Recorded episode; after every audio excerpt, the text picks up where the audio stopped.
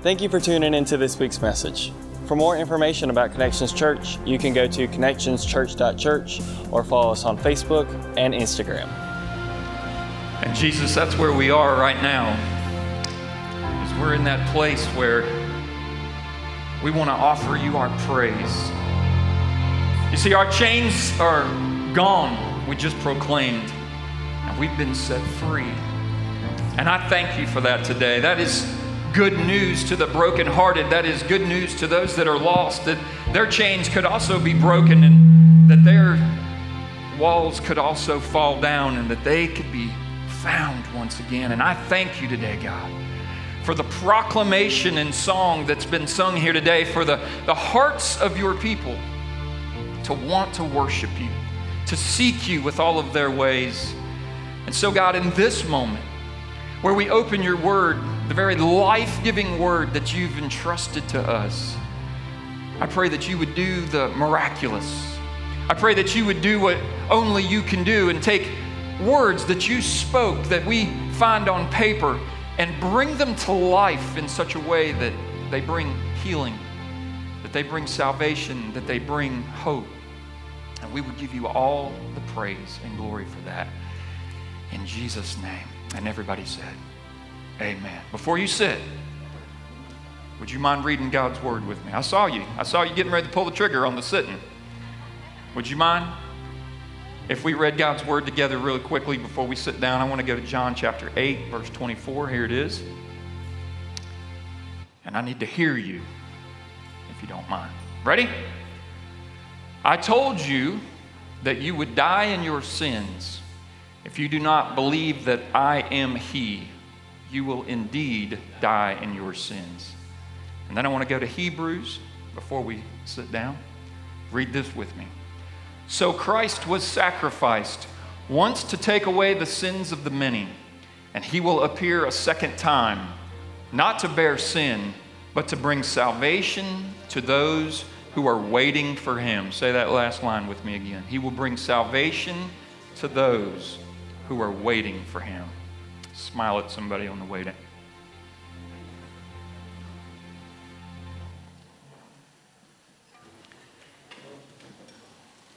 I'm glad I came to church today. Are you? Beautiful crowd here, and welcome. If it happens to be the first time you've been here at Connections Church, welcome to you. So glad that you decided to join us. Maybe you joined us online live this morning. Welcome, welcome, welcome. We're so glad that you're out there. The world that you and I live in, and this won't come as new news to you, it includes two groups of people. When we boil it down to the basics, there's two groups of people. One group are those who will subscribe to the truth of Jesus Christ and, and they've accepted him as Lord and Savior, and the other group simply has not. Joyfully, there is that first group of people who are going to be redeemed and live eternally. They're going to live in heaven with Jesus, and they're going to be able to sit down and look him in the eye face to face. And then there's that other group who will live eternally in sadness and regret and pain, and they will never lay eyes on the one who died for their sins. There's a group of people, as we read in Hebrews, that are looking for him and looking for him not only just gazingly, but with anticipation looking for him. And then there's that group that when the trumpet sounds and the bride of Christ is raptured and taken from this earth will stare into the heavens with utter disbelief. They will mourn and they will marvel at what they have just seen. They will be shocked and memories of saved loved ones and Sunday school lessons and messages that they heard and Bible passages that they came across on billboards on the highway will flood across their memories. And about that time and in that moment, a sickening feeling will hit them in the pit of their stomachs. There's a group of people who will live in peace and fullness, and there's a group of people that will live in strife, unsettledness, and constant defeat on this earth. That's the society that we live in. You're in one of those two groups.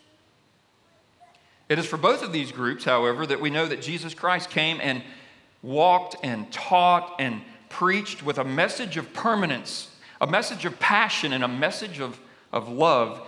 And his message was then and still is today simply, I am. If we could hear that with the spiritual ears that I think Jesus intends for us to hear that with, it becomes a bigger picture than just those two little words, those three letters of those two little words, I am. And as we've talked about for the last several weeks now, Jesus made I am statements. And if you've missed any of those messages, please go back and listen to those because each one of the statements that Jesus has made where he said, I am, have been critical, not to just one group of people or another, but critical to all of us. Amen? So the verse we read out of John chapter 8 just a few moments ago was, was spoken in, to the Pharisees who, who were questioning the claims that he was making about himself. When he said, I am, the Pharisees were saying, Hold on a second, I've got questions. How many of us have ever asked questions? When Jesus says, I am. You say, yeah, but what about my situation? You, you may not understand my situation. Jesus simply just says, I am. And that's what the Pharisees were wrestling with. Jesus was very direct with them in that first verse that we read, and he told them, If you do not believe that I am He, you will what? You will die in your sins. That's pretty direct. There's not a whole lot of room for can we massage this? Can we make this different? Can we make this better? Jesus just simply said, If you don't believe I am, you will die in your sins. And I think we need to grasp that this morning. In our culture, in our churches, in the society that we live in, there's a lot of gray area. Amen? There's a lot of gray area about truth. We use that word so loosely. Jesus did not. And when we tell the truth or when we don't tell the truth, we tend to say, well, yeah, but, and then there's circumstances around that. There's certain things that we do, and, and we want to put them in the category of, well, that's a gray area, so I wouldn't necessarily say that that's bad or that's good, but it's somewhere floating in the gray area. Jesus didn't function that way. Guess what? Jesus still doesn't function that way. He didn't change his mind. When he says I am, he means I am. And when he said, if you don't believe in me that I am, you will die in your sins, then guess what that means for us today? That if we don't believe that He is, I am, we will die in our sins. So, what was the problem with the Pharisees? Why didn't they believe it? Well, they were wrapped up in themselves. They were protecting their jobs. They, they had some control and some power over the people, and they didn't want to lose that. And so when he came on the scene and said, I am, their first thought was probably, wait a minute, I, we are, I am. Are you trying to take our role? Are you trying to take our position? Are you trying to take the control of these people from us? And I would assume if we would ask Jesus the answer to that question, he would say, Yes, absolutely, I am. I am. Going to take control, going to be in control. You are not who you think you are.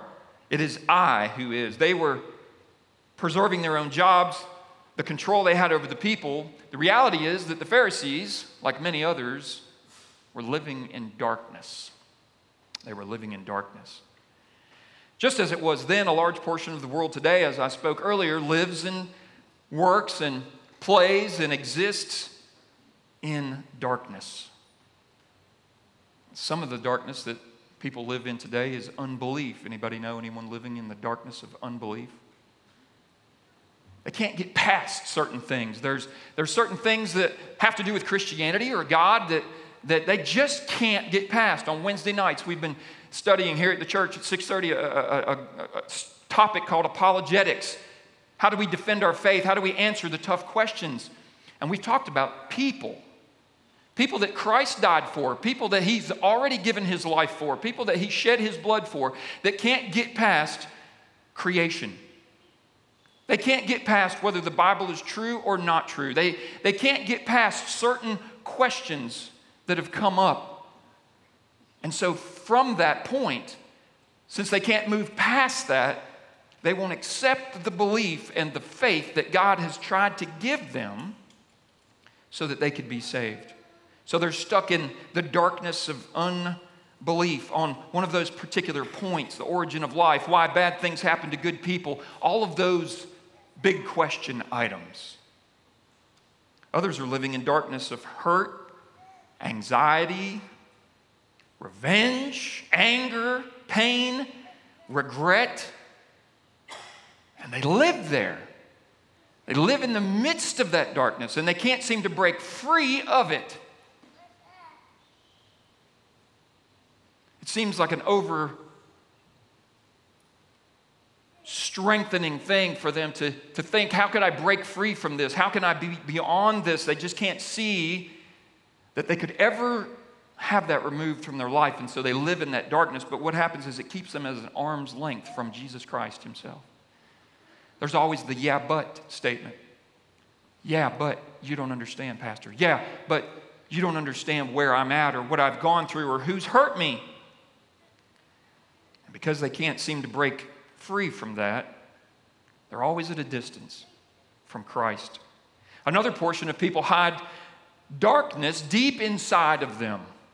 They've got little secret sins that are deep repressed, pushed down, and they're tightly closed under lock and key. They suppress that darkness for so long that it's almost normal to them to leave it there. And so there's a little piece of darkness that they keep closely guarded. They harbor that darkness and allow it to be there, thinking that it will go unreported, and then in the end, it won't really matter. Their good deeds will outweigh any little secret darkness that they've allowed to be inside them. Well, it's for people in all of those categories that Jesus makes yet another I am statement. And this statement is simply this I am the light of the world. Write that down. I am the light of the world. You see, in John chapter 8, the Pharisees, they, they had brought a, a, woman to Jesus that had been caught in the act of adultery. They drag her in to the temple where Jesus is there preaching and teaching and, and talking with people. And they put her in front of Jesus. Some of you know this story. And they, they say, What should we do with this woman? The law of Moses tells us to stone her. What do you say? See, they had a two reasons or more for wanting to bring her there and, and find out what he would say. And some of you know exactly what Jesus did. He was writing in the dirt while they asked the question repeatedly What would you say we should do? And Jesus finally stood up, and if you read through that, he says this He says, He who is without sin among you, let him throw a stone at her first. I love Jesus for that reason. He doesn't do what we think he's going to do, he doesn't say what we think he's going to say. He says, I'll tell you what, if that's what you're thinking, I'm paraphrasing here, so don't, don't get crazy on me.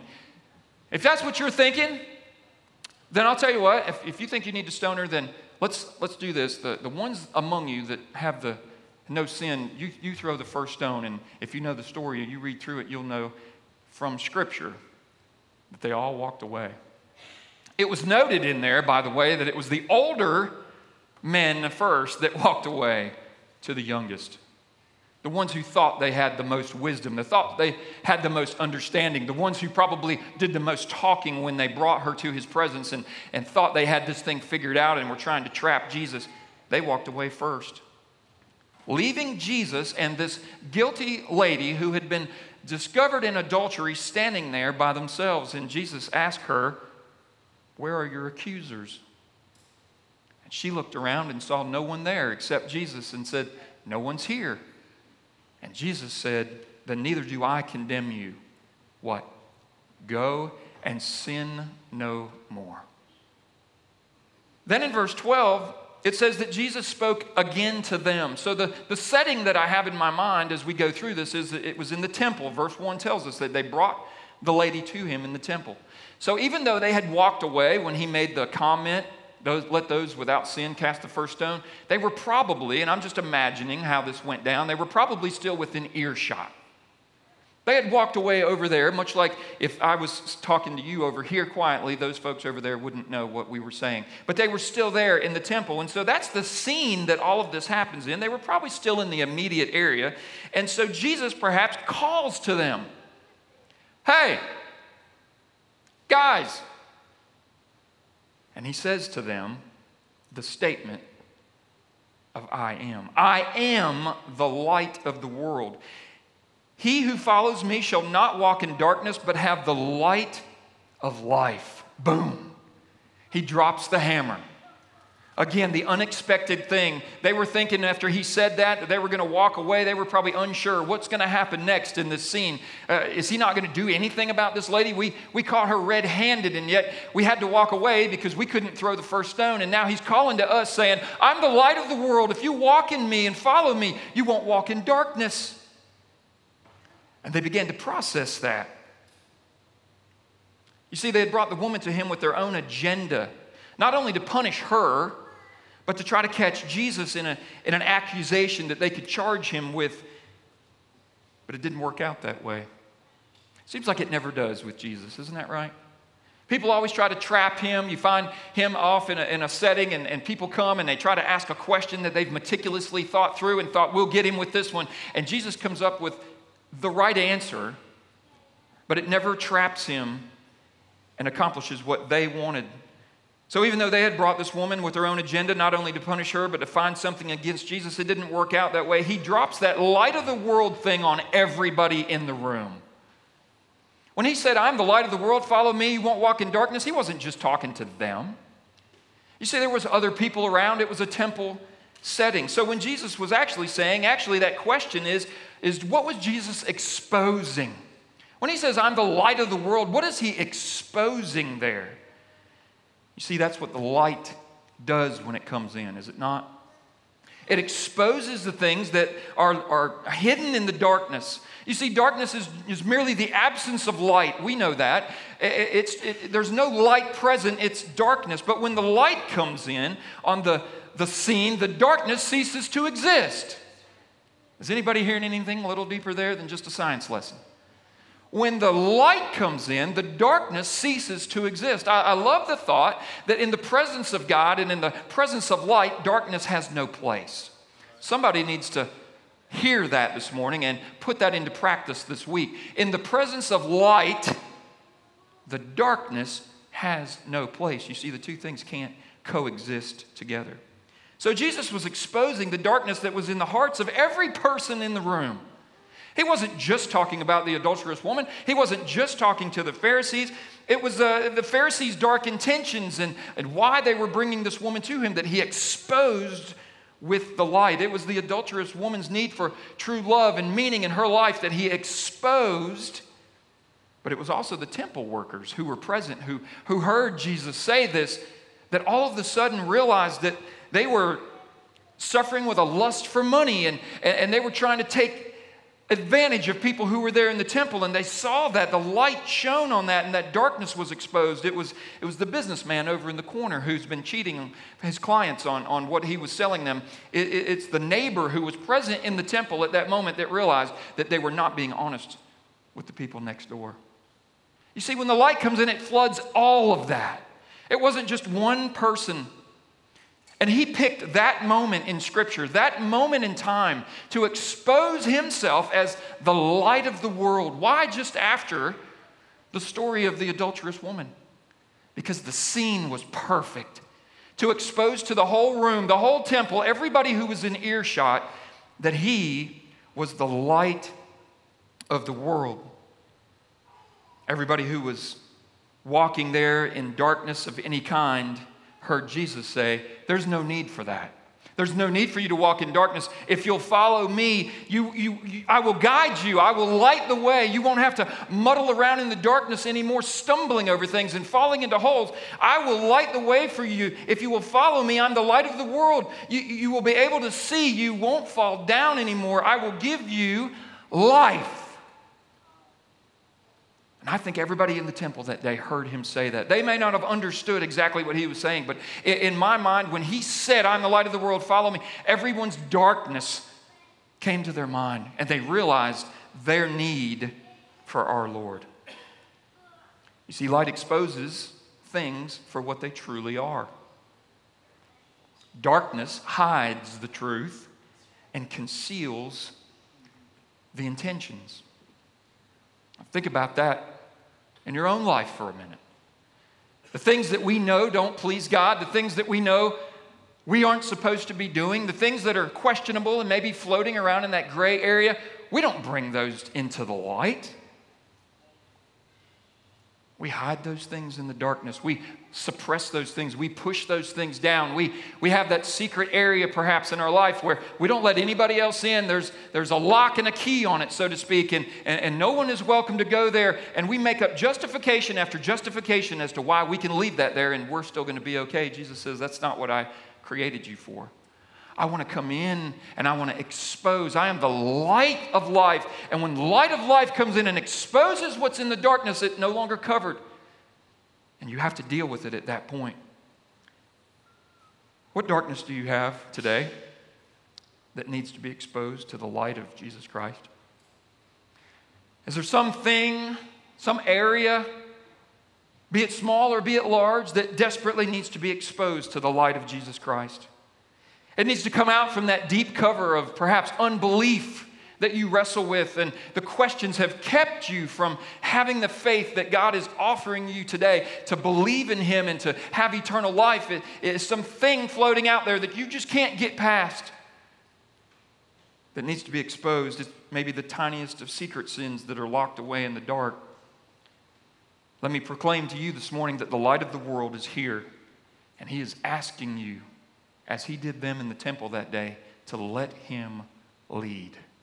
Turn to your neighbor and say, Will you let him lead? Jesus also made another I am claim in John chapter 6. It was the day after he performed a, a, miracle, and some of you know this story, where he fed 5,000 men on a grassy area with the lunch of a little boy who had five loaves and two fishes. So it was the day after that happened. It was also the day after the evening where the disciples got in a, a, boat and, and went across the sea, and a storm came up, and they were in the boat, and, and the waves were crashing, and the wind was blowing, and they looked out and they saw Jesus, and Jesus came and got in the boat with them. This was the, the day that he said the next I am statement.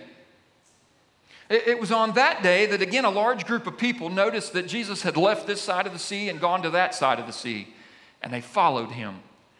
But not only did they follow him, but when they got there, they, they noticed and they knew from having watched on the other side of the shore that Jesus didn't get into any of the boats that were there. And so there was a discussion going on amongst them. Did Jesus get into that boat? No, he didn't get into that boat. That was just his disciples. How about this boat? No, that, no, no. These boats right here came from over there where we all ate dinner yesterday, and he blessed that bread and fish, and we all ate. But He didn't get in any of these boats. And so they were kind of scratching their head, wondering, how did Jesus get here? Right?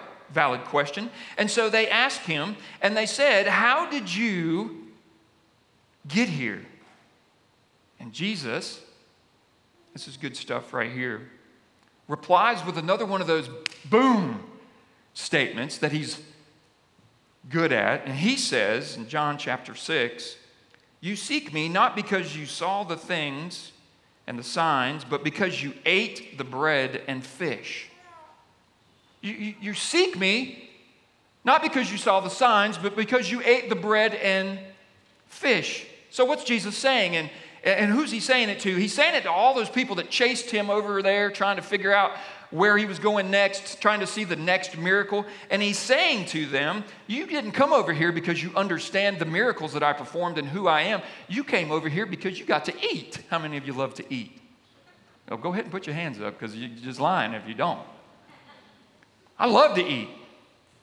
And these people were so infatuated with Jesus, Again, not because of the miracles, they didn't understand everything, and that's what he was saying, but because they got to eat, so they followed him over there. And so he tells them that. He says, You didn't come over here because you understand the miracles I performed and who I truly am. You chased me over here because you got to eat. You see, once again, Jesus saw the hearts of the people and what their true intentions and nature was, and he knows why they really came. By the way, This is a big problem with Christians today. Us American Christians, we're, we're chasing Jesus not because of who he is and that we truly understand him, but because of what he can do for us. Uh oh, some of you didn't like that. So I'll repeat it.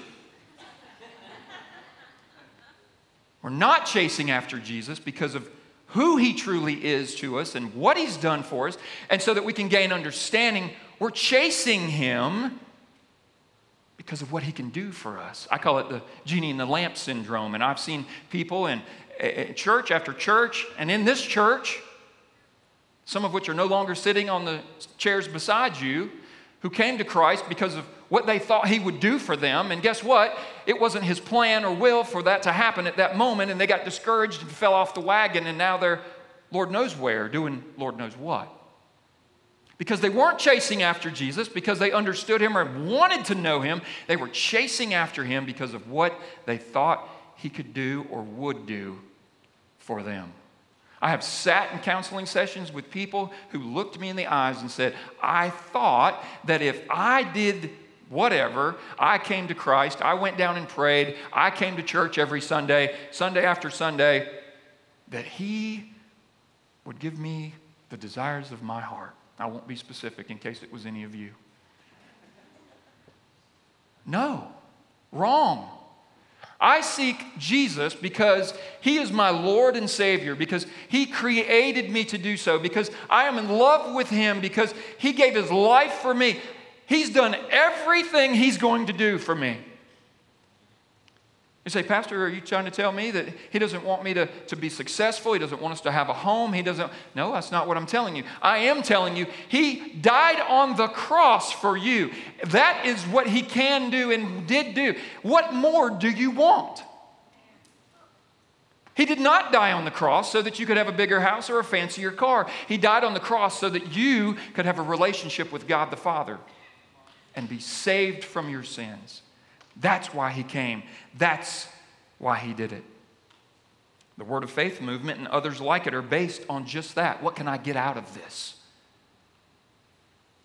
Without naming names, can I throw a caution to you who watch certain evangelists, preachers, and teachers on radio and TV? Be careful what you're listening to. Be careful what they're promoting. This is not what you can get out of it. I like to tell people this isn't about you, this is about Him. This is about who He is. This is about the kingdom that He will bring to pass. If I never get myself involved and join forces with Him, He will still bring it to pass. It is not dependent on me. Therefore, He doesn't owe me anything more than He's already given me, and that is His life. Somebody ought to praise the Lord this morning for that. He's done it all. He's done everything that he can. This isn't about what I can get out of it. So, how can I eat again? How can I be happy again? Brother and sister, listen to me. This isn't about the, the healing, it's about the healer. This, this isn't about the saving, it's about the Savior, as the song says. This, this isn't about the, the giving, it's about the giver. We've got to get our eyes off of the things that are in front of us and get our eyes on Jesus Christ that died for us. Amen. We are so busy watching the things materialize around us and judging whether or not we've done the right thing by how good they're happening. Is anybody hearing that this morning? This is going great in my life, so I must be doing good. I think I'll keep going to church. I might even join a connect group. Maybe I'll have a little bit more happen in my life. That is not good. The Lord helped me right there, just so you know. The Lord helped me right there. That is so wrong. It is so off base from the, the thinking that, that you should be thinking as a, as a Christian, as a follower of Christ.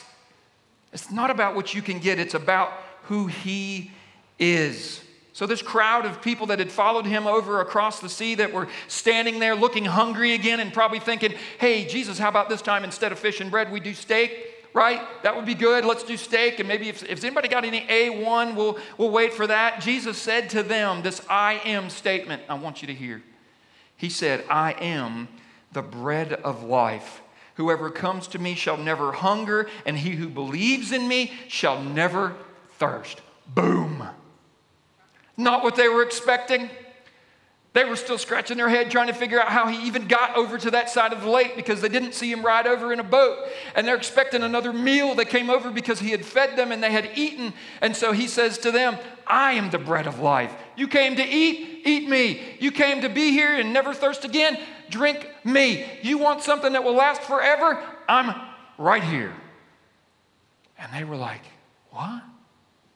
What's going on here? I don't understand. It was another unexpected bombshell. But Jesus was looking into the hearts of those that were there and noticing the deficiencies and the true condition when he said, I am the bread of life. See, he knew that talking about bread was going to hit home with them because their stomachs were probably rumbling like ours are right now. He said, I'm the bread of life. Bread's a provision, is it not? Bread's a staple. If you're going to go home and have lunch at my house, it's probably going to involve bread, right? It's either going to be a ham sandwich or a peanut butter sandwich. Maybe you're going to make a piece of toast for breakfast, but there's bread involved. It's a staple. And Jesus was wanting that visual picture of their society and, and how they used bread and how important it was to them to come across when he said, I am the bread. I'm the staple. I'm the provision. I'm what you need. But they stood there not knowing how to take that statement. He said, You want to never hunger again? I'm right here. You want to never thirst again? I am right here.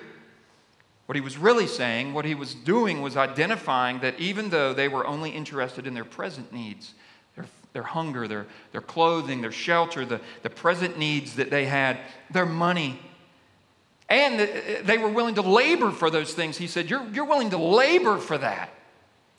I'm offering you something free that you don't have to labor for. I am the bread of life. Then this group of people brings up the fact that their fathers, their forefathers, had eaten manna from heaven, that Moses had led them into the wilderness, and when they got hungry out there, manna was brought down from heaven for those people to eat. To which Jesus replies, Your fathers are dead. I love that. They're trying to use their fathers as a hinge here, a, a, a, leverage to get him to, you know, twist his arm to feed them again. And he goes, Yeah, they got manna from heaven, but your fathers are dead. In other words, bring yourself into the current moment and listen to what I'm telling you. It's not a hunger of your palate, it's a hunger in your soul. And John 6, verse 47 says, Most assuredly I say to you, he who believes in me has everlasting life. I am the bread of life. Your fathers ate the manna in the wilderness, and they are dead. This is the bread which comes down from heaven, that one may eat of it and not die. I am the living bread, Jesus said, which came down from heaven. If anyone eats of this bread, he will live forever. And the bread that shall I shall give is my flesh, which I shall give for the light of the world. The message here is that Jesus is the provision that we are actually seeking. It was the provision they were actually seeking. They just couldn't identify it, they couldn't make it work in their minds. Uh, it was not the loaves and fishes, it was not what miracle he would do next. It was him he was trying to tell them that was really their hunger. Let me ask you this morning what are you seeking? Why are you chasing Christ? Are you seeking the provision or the provider? Jesus says that he is the light of the world and the bread of life. If I were to break that down in my own words for you this morning, would you be okay with that? Two of you? Jesus says, I am the light of the world and the bread of life. This is what I think he's saying. Jesus will shine himself into your life and expose in the, the dark places that he is God enough not to leave you wanting, but to be your provision. Say that again. He wants to come and expose the deep, dark things in all of our lives that desperately need to be dealt with. But He is so good, as we sang just moments ago, He is so good that He won't leave you there saying, Oh, I, I, see my deprivation now. I see the, the hole. I see the problem. Jesus doesn't have a desire to leave you in that state. Aren't you glad of that this morning? I'm so glad he didn't leave me there. I'm so glad his light doesn't just shine on me and say, Here are the things that need to be worked on in your life, Scott. Good luck with that. I'll see you later. No. Not only does he shine a light on it, but he is God enough to be my bread. He, he's got enough to be my provision. He's got enough to give me what I need to be better. The adulterous woman had the light shined on her situation, and what was exposed was the ugliness of her sin and her situation. But Jesus didn't expose it and walk away from her. He provided for her the grace that she could be forgiven and go away and sin no more. How many of us need to grasp a hold of that fact this morning? That it's God's grace and His ability that can come in and forgive us, and we can go away and sin no more. Have you ever thought about that? Have you ever thought about how nice that would be to put something behind you and it not happen again? When I was young and in church, they called that having the victory over it. We got the victory over it. Well, I'm here to tell you this morning that's not a old timey and gone thing. He wants us to have the victory over the things that are hindering us and tying us down to this world. And he said, If you'll let me come in and expose that in your life, I will be your provision. He was the provision for the adulterous woman. The crowd that chased Jesus across the, the sea for their short-term need, their short-term needs was exposed for what they truly were. They weren't sincere in why they came there. They were exposed, and Jesus shined into them and showed them their problem, but he didn't stop there. He didn't leave it there. He said, I'm the bread of life. If you will come and eat this bread, you will never hunger again. He, he showed them true provision that he would fill them so they would neither hunger nor thirst. My prayer is that you will allow the light of the world access. It's our choice. We're the ones that have suppressed things in our lives and pushed things down that we know shouldn't be there. And so Jesus is present as he was in the temple that day and as he was on that side of the sea that day, and he wants us to give him access. How can the light of the, the, the world shine on an area that you will not allow him access to? So, what does that take? It takes you and I being willing to say, Lord, I'm wide open this morning. I have no areas of my life, and it may take us in confession Another word that we don't use in church enough. It may take us confessing our sins to Him and saying, I have this thing in my life. Jesus, take this thing away from me, shine your light on it. And the great part about all of this is not only will He come in and shine His light on that and expose it for what it is, but He will be your provision this morning. Amen? He will not leave you in want. He will not leave you in desperation. He will not say, Good luck with that. I hope that works out good for you. He will say, I am the bread of life. Now that you have that thing, that hole in your life that's been exposed, allow that bread to come in and be your provision and come and satisfy you so that you will never hunger or thirst again. I need to know this before we enjoy the Lord's Supper together today. Has anybody heard this message this morning? Can I just see your hands? Has it meant anything to anybody? Has the Lord spoken to you anything in the last 15 minutes that you say, you know what? I understand that the, the lady who was brought before him was caught in adultery and that she needed the light of the world, but you know what? I'm not unlike her. I also need the light of the world to shine on some areas in my life. I, I've been walking in unbelief and darkness in certain areas. I, I, am hung up on some things, Pastor, that, that, are keeping me from really enjoying and, and being a part of the family of God because I can't get an explanation for them. I'm hung up there. I'm walking in darkness. I've got anger, bitterness, hurt that I'm clinging to, unforgiveness he just spoke to me that I'm clinging to. And I'm allowing that darkness to stay, and it festers and it's growing. And I realize this morning this is doing damage to me.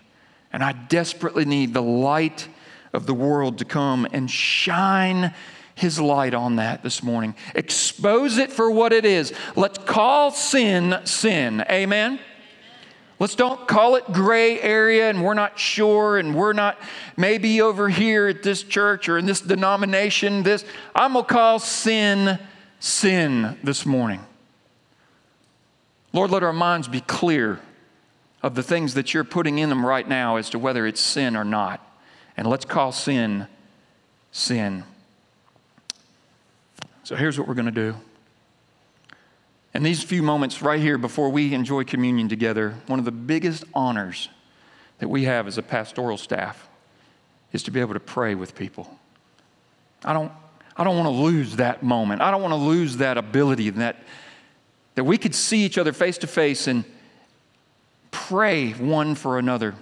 So, in just these few moments, as the, as the worship team comes and, and the ushers prepare to serve communion today, I want to ask you that if this message spoke to you at some level, any level, and that you would love to have someone pray with you about what God is saying to you, what He's put in your mind. Don't, don't be hesitant, is, what, is my encouragement. If He put it there, if you thought it while you were sitting here, I believe because I prayed that He would do that before you got here. I believe that He put that there for a reason. If this message spoke to you and it wasn't my message, this is the Word of God. If He spoke to you this morning, I want you to walk down here. We're not going to close our eyes and bow our heads, not to make a spectacle out of you or anybody else, but because we want to enjoy the fact that you would say, I need somebody to pray with me. Let me remind you as you think about that that Jesus is coming soon. I don't know if you've got it written on your calendar, but you should. Every day that you look at your calendar, that day should say, Jesus could come today. I believe in the imminent return of Jesus Christ. I believe everything that has to happen before he calls his church home has happened. And so I'm sitting on G waiting on O.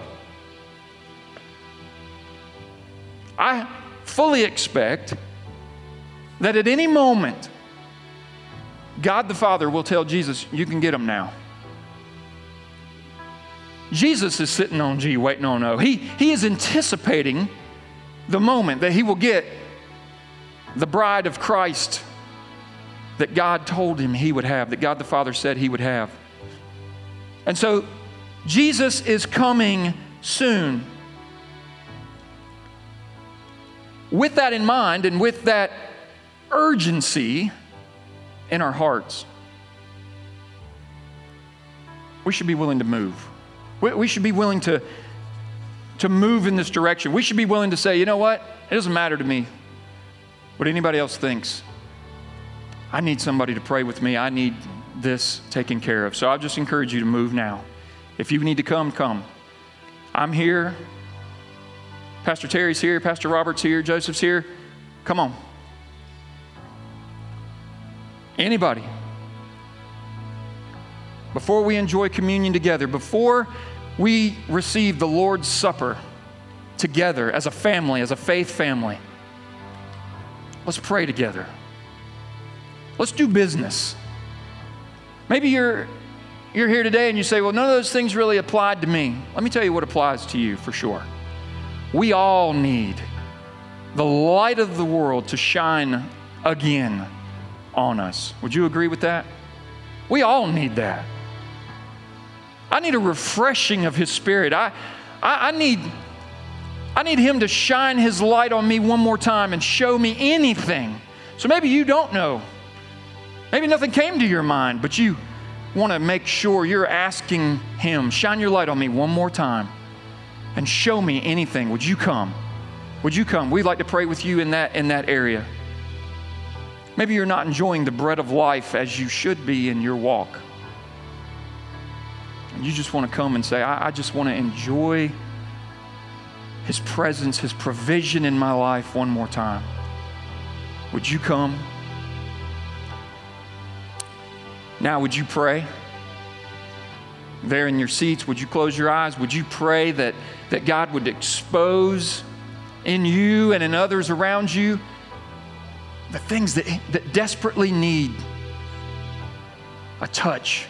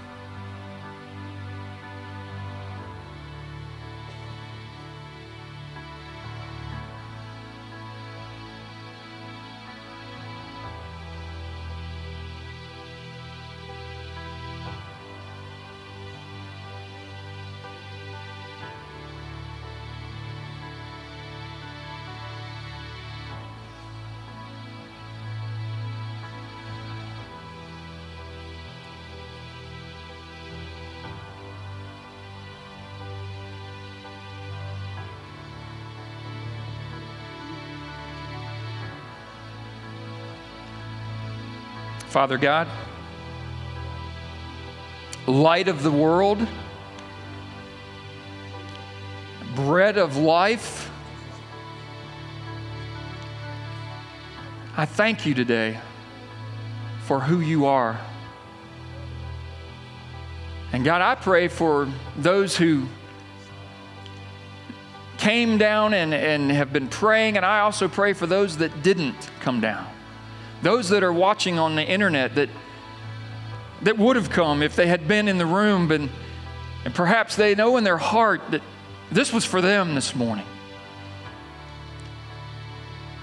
God, as badly as we want to conceal and hide those dark areas of our lives, I pray that they will be exposed for what they are. God, not to embarrass anyone or bring anybody to shame, but so that they can have life and that they can have it abundantly. So, God, I believe in this moment, you're still working in the hearts of your people. God, don't let us be a people that continually live in darkness. Don't let us be a people of unbelief and get hung up to where we won't receive and accept who you really are. Don't let us harbor secret sins and things in our lives.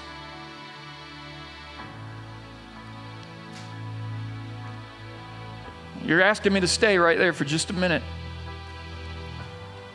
Lord, don't let us harbor secret, dark areas in our lives. Don't let us suppress them anymore. That's the thing that's keeping us from the abundant life that you promised us. So we release those things. We give you access to that area of our life right now. And as your light shines in on that and exposes it for what it truly is, I know there's some people in this room that need to confess that to you. So as they do that, Father God, I, I, I ask you for your forgiveness for me and for them. You are the light of the world. Thank you for your forgiveness. And Lord, as that thing is moved out of our lives and and leaves a vacancy. I thank you today that you are the bread of life. You are our provision. You will come in and fill that area so that it's no longer vacant, so that there's not a hole for us to stumble in. And so the thing that's now been cast out by your light cannot come back. And so I'll be bold enough this morning, God, to pray for overcoming victory for people who have struggled for so long with a dark area of their life. God, would you provide for them as they receive your provision this morning? Would you, would you give them victory over that area of their life? No more will they have to stumble there. No more, God, will they find themselves once again in that place. No more will they find themselves with that person. No longer will they find themselves with that substance. No longer will they find themselves with that thought. God, give us victory. You did not come and die on the cross so that we would continually struggle over and over again with the same things. You came and you gave your life and you bled and you died so that you could give us power to have victory over the things in our lives that don't please you. And so as we pray, we pray, Jesus, thank you for your blood. Thank you for your body. Thank you for the sacrifice that you have given me so that I can have victory over this. We should be asking for that victory. We should be proclaiming that victory. We should be looking for ourselves to live in that victory, not to fall once again into sin. Lord, give us the heart and the mind to do as your word says and to confess our sins. And so, God, I pray for the one who desperately needs to do that today. As you work on their heart, as you change them from the inside out, as they confess to you that dark area of their life, I thank you for your forgiveness. I thank you for the atonement of the cross. I thank you, God, that it's in you that all of these things are done. In the precious name, in the precious name of Jesus. Amen. We're going to enjoy communion together as the ushers come to serve you. If you'll take an element as the plate goes by, then we'll have communion all together before we end our time today. Ushers, go ahead and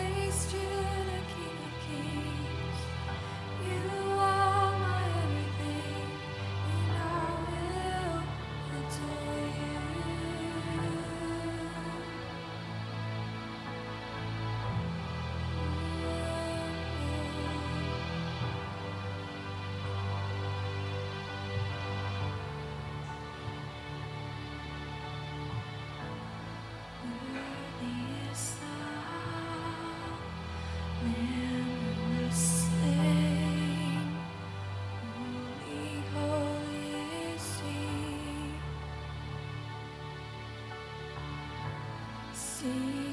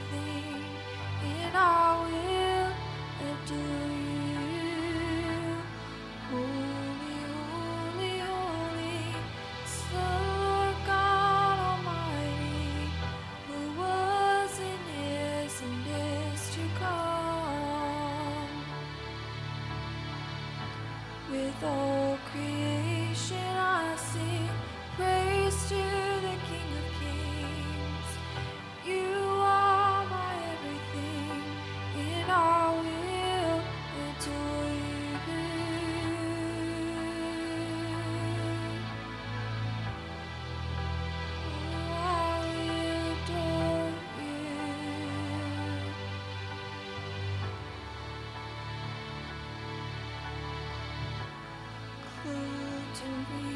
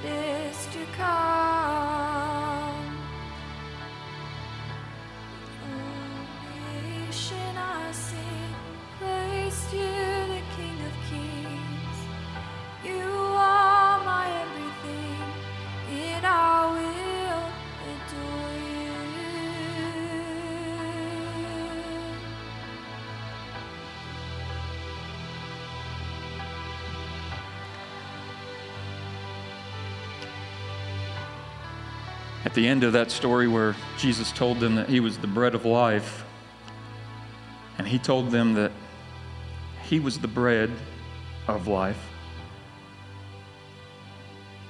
and that He would be the one that they should eat and drink of, it blew their minds. They couldn't understand it. They didn't have the ears to understand it. They didn't have the hearts to understand it. And verse 66, I believe it is, of that chapter is one of the saddest verses I've ever read in the Bible. And it said that many of his disciples walked away and they followed him no more. Why? Because they couldn't see him for who he truly was. They didn't understand what was about to happen. They didn't understand that he would give his life for them.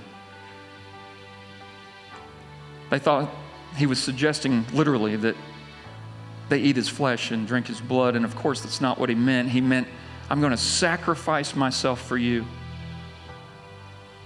And if you'll receive me, I will, I will be your provision and I will be your Savior. Jesus didn't stop just because some walked away.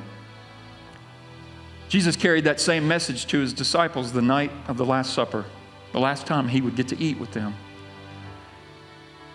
And the Bible says after dinner, he, he took the bread. The bread is a token of his body that was beaten and broken for me, for you, for them, for all of eternity, for every person. He took that bread and he broke it. How symbolic it was that he broke that bread and he he distributed it to his disciples and he said, I'm going away. I want you to remember me. And as often as you break bread together, as often as you eat together, as often as you take bread in your hand, I want you to remember that that is my body that I suffered and was tortured. But I don't do it begrudgingly. I did it for you voluntarily. I want you to know that, Jesus said. And so after he broke that bread and distributed it, he blessed it. And then they ate together. Would you do that with me?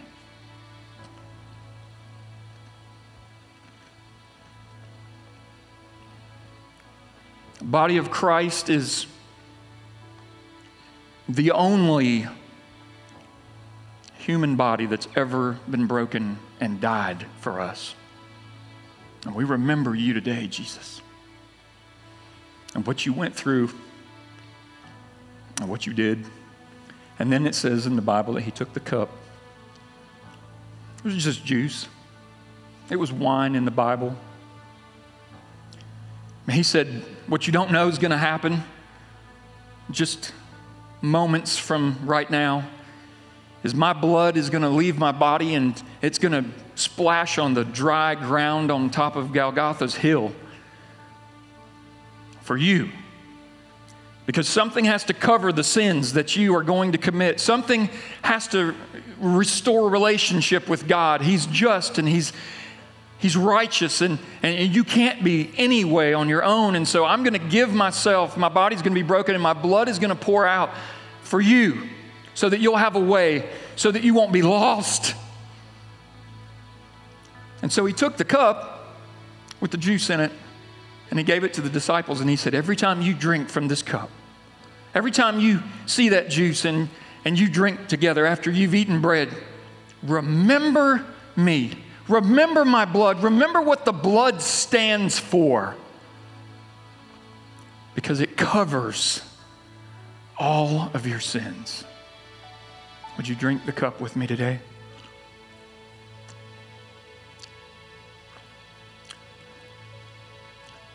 What a beautiful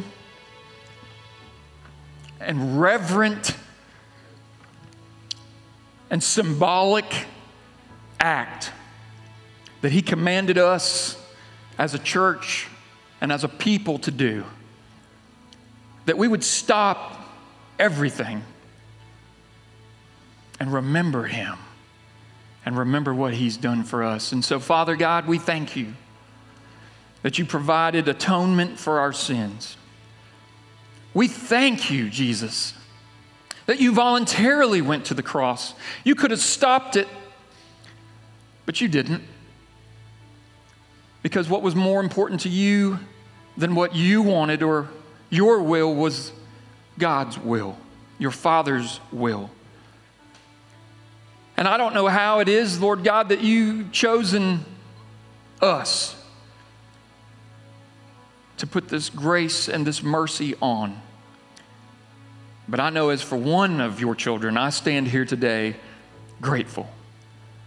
I thank you for doing for me what I couldn't do for myself. I thank you for the, the bread, the bread of life. I thank you for your body that was broken for me. I thank you, Jesus, for your blood that poured out, that now has covered every sin I've ever committed and every sin that I ever will commit. I thank you, Jesus, that you've done that for me. Only you are worthy. Would you join us one more time in worship to Him today before we leave this place? Thank you for tuning into this week's message. For more information about Connections Church, you can go to connectionschurch.church or follow us on Facebook and Instagram.